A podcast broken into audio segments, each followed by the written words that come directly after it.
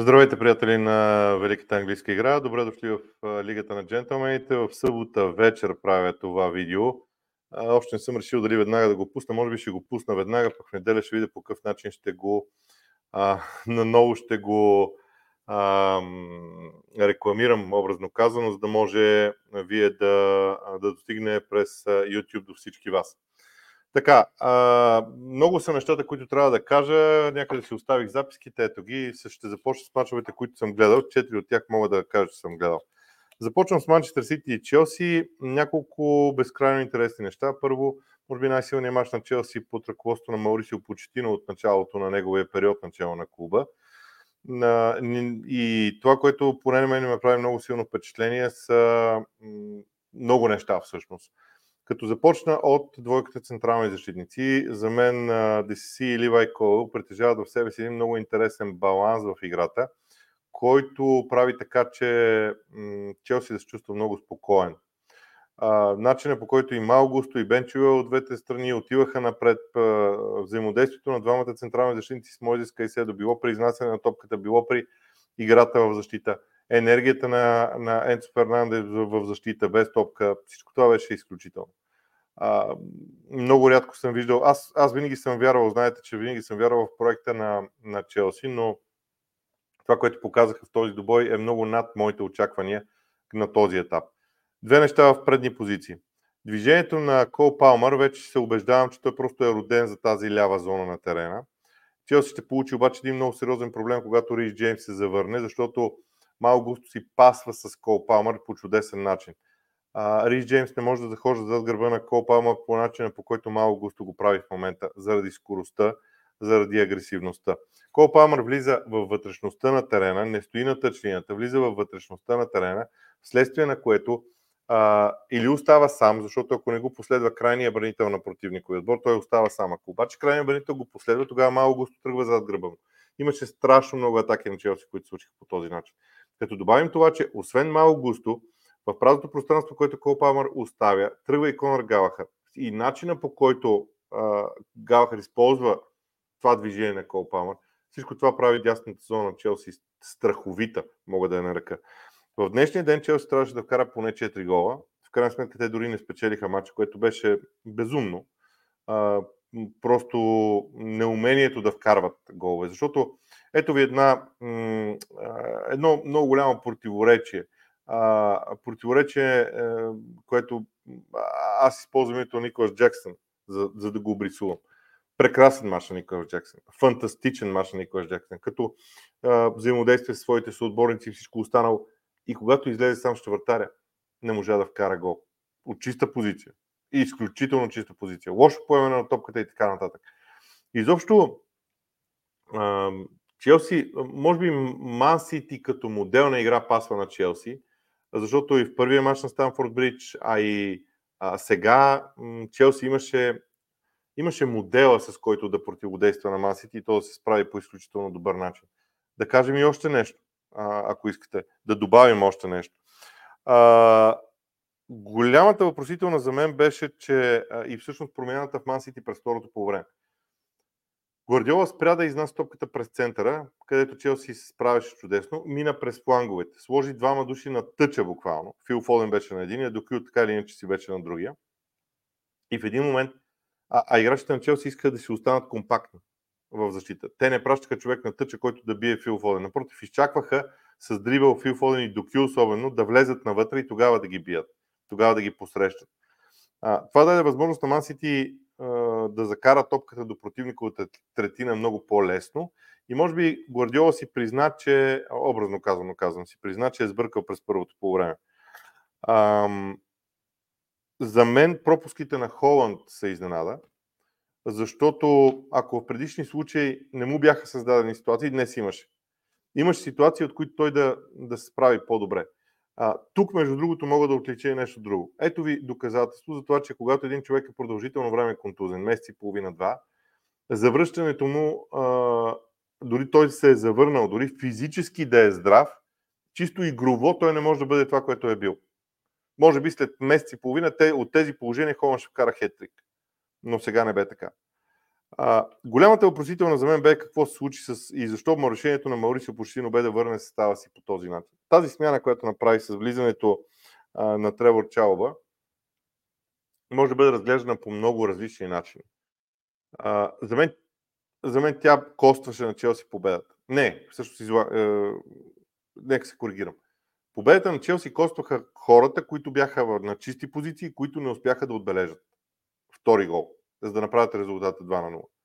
След това при смяната на Маурисио Почетино, 20, направена 20 минути преди края, имайки предвид, че ще има и продължение, това автоматично връща играта на Челси в наказателното им поле. И Маурисио Почетино си казва, аз съм окей okay, последните 20 минути от мача да ги прекараме в собственото наказателно поле. Е да, обаче Ман Сити се ще намери някакъв начин, както и видяхме. Удар, рикошет.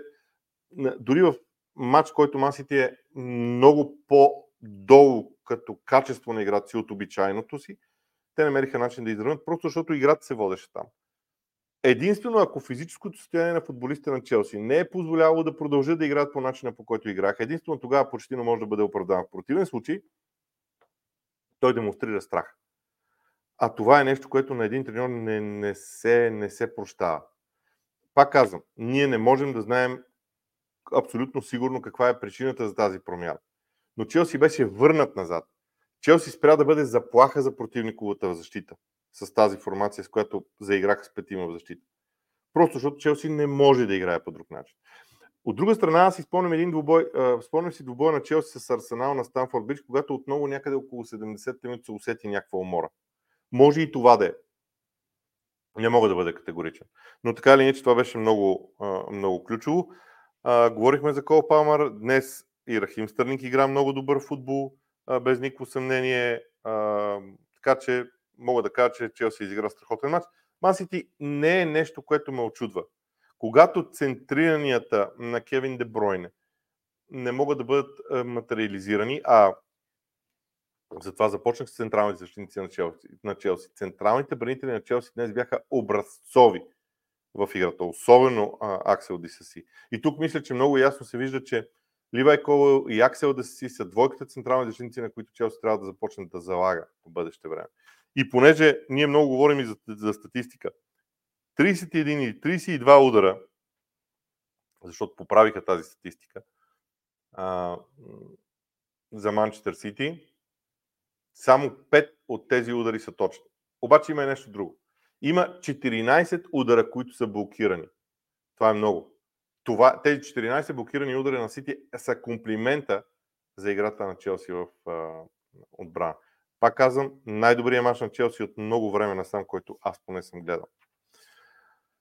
Ливърпул с а, Брентфорд. Да кажа, че а, за мен Клоп моделира, не казвам промени, в никакъв случай, а моделира играта на Ливърпул. И това е нещо, което аз между другото си мислех още в петък, че може да се случи нещо подобно, но това, което Клоп направи, не, беше изненада. Според мен беше изненада и за Томас Франк. Но да започна поред. Първите 20 минути от матча трябва да ги гледам пак, защото според мен там се видя м- нещо, което Брентфорд направи. Аз бях редактор на студиото и имах а, конкретен друг ангажимент, който трябваше, извинявайте, че се провзявам, а съм на крак от доста рано. А, идеята беше, че в тези първи 20 минути Брентфорд беше намерил начин да има превез в центъра на терена. Аз имах друг ангажимент а, около програмата, не можах да гледам първите 20 минути внимателно. Някъде след 20 минути това изчезна. Това, което характеризираше Ливърпул в този матч, за разлика от предишни двубой на Ливърпул, за мен, беше много силно намаленото количество дрибъл с топката. Играчите на Ливърпул бяха заложили на това да подават топката и тя да бъде атаката да бъде развивана по-скоро с подаване, отколкото с дрибъл. Това е усещане в мен. Може и да бъркам. Но някак самия факт, че почти не видяхме такъв явен дрибъл на футболисти в центъра на трена, това, което преминават през центъра на трена с дрибъл. Това е нещо, което Клоп беше направил според мен и което даде страхотен резултат. Ето ви нещо дребно, защото принципите на игра на Ливърпул, начинът на игра на Ливърпул принципно не бяха много различни в сравнение с всичко, което обичайно гледаме. Но ето един дребен елемент, в който в центъра на терена вместо да се дриблира и да се превземат 10 метра, тези 10 метра се превземат с 2 или 3 паса. И то в центъра на игрището.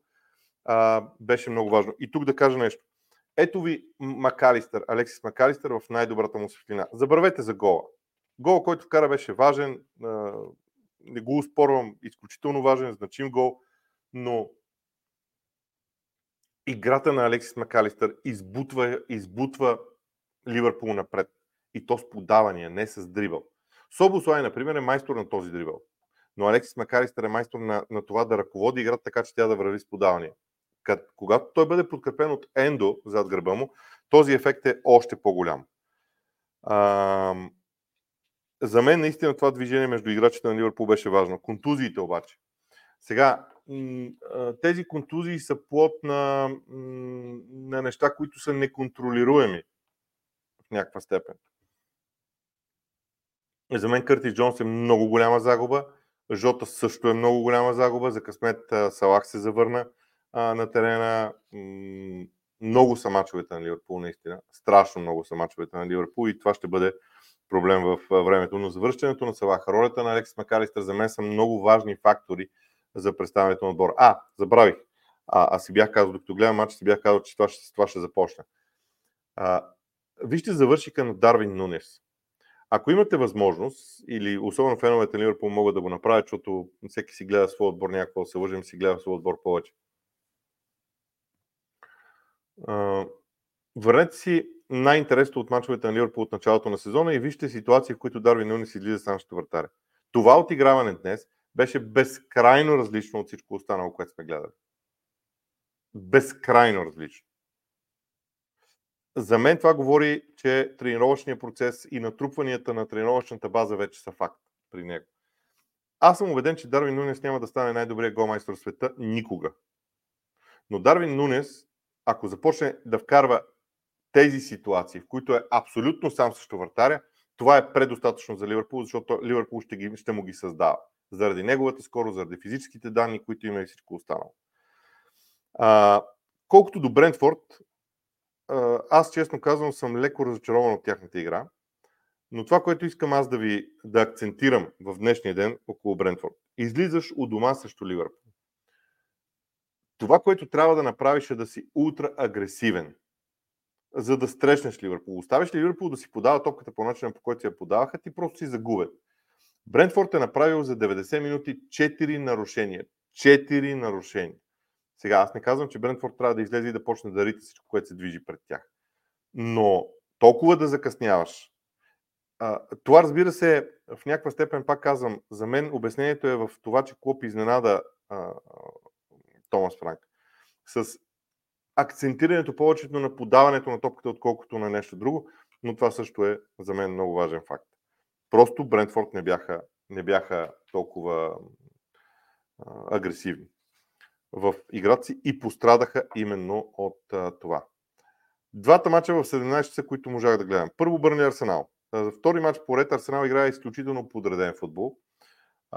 Вече много ясно се вижда, че модела на изнасяне на топката и модела, с който Арсенал играе, включва абсолютно различна роля на Йодегор, абсолютно движение на труса, различно движение на Труцари и на Кай Хаверц които двамата вземат места като двама централни нападатели. Един до друг или един зад друг, когато Арсенал владее топката. Връщането на Тросар назад напомня много на това, което Габриел Жезус прави, но вземането на централна позиция на Кай Хавер вече е много добре м- изчистено времево, т.е. тайминга на, на движението на Кай Хавер в предни позиции е много важен. Мартинели няма нищо общо с това, което беше преди два месеца само като футбол. Абсолютно нищо общо. Начинът по който Мартинели успява да прецени кога да направи паса от фланга, а не задължително да. Защото преди какво правеше Мартинели? Взима топката на крилото, играе един-един с защитника, но задължително трябва да го преодолее и тогава да подава. Не. Сега играта му е доста по-разнообразна, вследствие на което и устротата в играта на Арсенал се случва. Иначе всички останали елементи в представянето на артилеристите си факт, те опитват да набутат противника в неговата врата, Букайо Сака също е доста раздвижен. Самия факт, че Мартинели и Букайо Сака не са залепени на тъча, а са доста по-свободни да влизат навътре. Това идва от движението на Кай Хаверц на Трусар. Изобщо много е нова динамиката на Арсенал. всички отбори, които се готвят за мачове срещу Арсенал, като започнем от Ливърпул, минем през Уест Хем и през сега Бърни, те всъщност виждат един нов отбор. Ти нямаш информация за този нов модел на игра толкова голям. И това дава а, тези голове на Арсенал, в който с, с, с които Арсенал вече има на най-добрата голова разлика в а, лигата, ако не се лъжа. Ще го проверя, защото това е важно. Да, плюс 36, на Ливърпул е плюс 35. Арсенал и с най-добрата защита, второто по сила нападение. Тоест, нещата изведнъж проработиха в а, тази посока. М- колкото до Бърнли, опита на Бърнли да вкара играта в средната третина на терена и там да се опитат да отнема топката на Арсенал, това много ясно се видя в началото, не сработи. И като идея е чудесно. Знаете ли, едно от много лошите неща в футбола е, че една идея на, на треньора може да е чудесна като идея, като игрови план, но няма как да бъде реализирана от тези футболисти. Това се случи с компани днес, за, за съжаление. Много важен резултат на Тотнам Хотспър Стадиум, в който Тотнам загуби от Овърхемптън.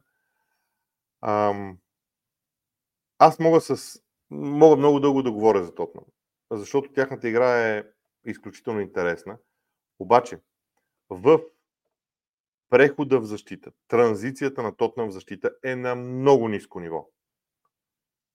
Увърхемптън е отбор, който използва точно това. Използва неспособността на даден отбор да се защитава след като загуби топката.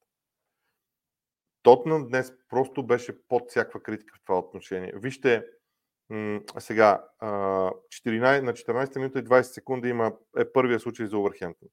28 минута и 30 секунда втория. 55 минута и 30 секунда цялото разиграване на Увърхемптън. Изобщо това са моменти в транзиция, които Тотнам не можеше да спре. Сега, има, има обяснение.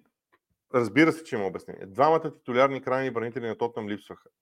Те, са, те отиват много високо по терена, те са първите хора, които се опитват да спрат противниковата атака. Те затова са толкова високо по терена Педро Поро и Удоджи. Така че това може да обясни нещата. Съгласен, бих бил съгласен, ако някой каже, ето това е причината. Съгласен съм. Но не може целият отбор да страда по такъв начин. Защото Увърхемптън не само тези два гола, Увърхемптън можеше още да вкара. Между другото обаче, а, срещу Брайтън миналата седмица, пак на Тотнам Хотспър Стадиум, имаше абсолютно същите проблеми през второто по време. Така че това е нещо, което трябва да бъде отчетено. Второ, в предни позиции Мадисън в момента не е това, което беше преди контузията. И тук пак да кажа още нещо. Това, че един футболист се е оправил от контузията чисто физически, може да изкара 90 минути на игрището, не означава, че игровата му подготовка е това, което е била. Не е. Различно е. И оттам идва а, проблема за Мадисън, следствие на което и връзката между отделните футболисти в предни позиции не е това, което беше. Така че тук някъде се крие, а, може би, следващата голяма задача на, на Постекогу да, да изчисти тези детайли. Тоест, в един момент контузиите на тези основни футболисти бяха проблем. Сега завършването им също в някаква степен е проблем, защото те не могат да, да покажат онзи стил футбол, който всички очакваме. Перфектен Увърхемптън, Пол. Перфектен Увърхемптън. 12 удари имат към противниковата врата, от които 7 точни. Това е изключителна успеваемост за мен. прекрасно се справяха тези Сарабия, Педро Нето и Хихичан Хуан бързи хубави футболисти с изключителна а, работа а, на терена. Страхотно. Имайте при, че Увърхемптън и, и на Увърхемптън липсваха футболисти, така че не мога, не мога да не кажа само хубави неща. Стигам до а, три мача, които не съм гледал. Нямаше как, просто чисто физически няма как да, да гледам. А, победата нас на Вила над Фулъм е а, важна, защото първо два гола на Оли Уоткинс, типично за него. Аз винаги ще казвам, че основата на играта на Астан Вила е връзката на Оли Уоткин с халфовете. Не помня първия или втория гол беше пас от дълбочина за Оли Уоткинс. Той буквално с първото докосване завърши, май беше втория. А, защото гледах картина гледах картина от, от матча. Така че, та, когато тази връзка на Оли Уоткин с останалите съществува, Астан Вила е, е отбор, който е впечатляващ. И ще видим. Днес Джон Магин и Дъглас Луис са играли, доколкото виждам в центъра. Джейкъб Рамзи се контузи много лошо. Още една контузия, защото Бубакар Камара ми се струва, че няма да играе до края на сезона. От това, което видях, ми се струва, че и Джейкъб Рамзи няма да играе до края на сезона. И в средата на терена работниците, които трябва да отнемат топката за вила, започват да намаляват. Колкото до Фулъм, добра новина е, че Родриго Мунис отново се разписа. Лошото е, че се изгуби някъде баланс в играта на, на Котичърс. Просто те не са, как да кажа, няма го в тях, няма онази сигурност в защита. Странно ми е, но, но го няма. Изнервиха се твърде много в края на матча. Започнаха да спорят и с съдята и така нататък може би в някаква, в някаква степен и нервите играят роля, но тази победа на Астан Вила е важна, защото Вила се върна на четвъртото място с 49 точки, изостават от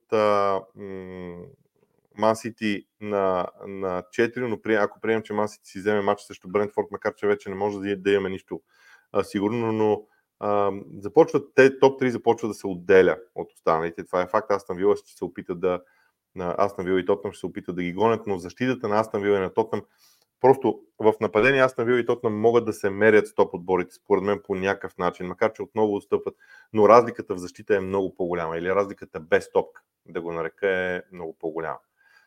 Нюкасъл и Борнемут, една секундичка не съм гледал от този матч, но равенството в някаква... и това, че Нюкасъл изравняваше и е изравнявал в два поредни, така, в два поредни момента от матча, говори за това, че Борнемот се е справил. Като значение, това равенство подсказва, че просто Нюкасъл, на Нюкасъл ще им е трудно да се борят за топ 5. За мен просто защита, въпрос на защита е, знаете ли, има моменти, когато контузиите в отбора, особено в Нюкасъл, могат да бъдат наистина проблем. Те играят с един и същ състав. Аз мятам, че във времето, ето днес Антони Гордън се е наложил да играе пак централен нападател. Те формално са без чист класически централен нападател. Окей, една, две, три, четири, пет контузии могат да, да бъдат преодоляни от даден отбор, ако не са в една и съща позиция. А пък Борнемот си е Борнемот. Те са отбор, който вече е доста ясно изграден, знаят какво правят на терена. Да, те вероятно няма да стигнат до горната половина на класирането, но ще са си достатъчно далеч от зоната на изпада. Ще борнем от няма победа от доста време, между другото. А, това е нещо, което а, трябва да бъде отчетено, но аз а, лично си спомням, че те имаха доста, доста а, хайде, нека да е нарека неприятна програма. Връщам мачовете назад. Сега гости на Ньюкасъл. Преди това бяха гости на Фулъм домакини на Nottingham Forest. А, това не са чак толкова тежки мачове. Гости на Уест Хем. така че на от сега им предстоят, предстоим сега по някое време и домакинство на Ман Сити в а, следващия кръг, така че кой знае. Може би не съм прав за тях, знам ли. Трябва да гледам репортаж от двубоя, за да придобия по-ясна картинка за това, което се е случило. Ситуацията с Девит Мой става много сложна. Явно цялото това напрежение, което се случи през седмиците около отбора, оказа много голямо влияние. Калвин Филипс дойде под найем от, дойде под найем от Аман Сити, обаче просто не може да влезе. Ето сега е получил два жълти картона, съответно е бил изгонен. То два жълти картона в рамките на 3 минути, доколкото виждам в хода на матча. Тайла Лони се е разписал за Форест. Просто при Уест Хем и там нещата може би не вървят. Вижте, Джаред Боуен, днес играли Джаред Боуен и Кудов и Михаил Антонио в предни позиции. Пакета е липсвал. Формално погледнато от, от най-доброто, с което Уест Хем разполага, липсва единствено пакета. Така че не знам, не знам дали а, ето Томас Олчик е бил на разположение, но е бил, но е бил на пейката. Макс Корне е станал също от пейката да влезе. Тоест не са чак толкова големи липсите на Уест Хем, че да казваме, че а, проблема е само в контузените футболисти. Просто цялата ситуация около Девит Мойс и Уест Хем. За втори път ми се струва, че Девит Мойс ще бъде махнат от Уест Хем заради стила на игра. Иначе огромна победа за Nottingham Forest. Огромна като значение победа за Nottingham Forest и това е нещо, което а, е, е чудесна новина за състава, защото Форест започва да, да се отдалечава от а, последните три отбора. Разбира се, Евертън и Кристал Палас играят един срещу друг в понеделник. Там много неща могат да се случат. Утън пък утре. Но тази победа за Nottingham Forest наистина е много, много важна. Станаха 25 минути, бях решил да е доста по-кратко а, това видео.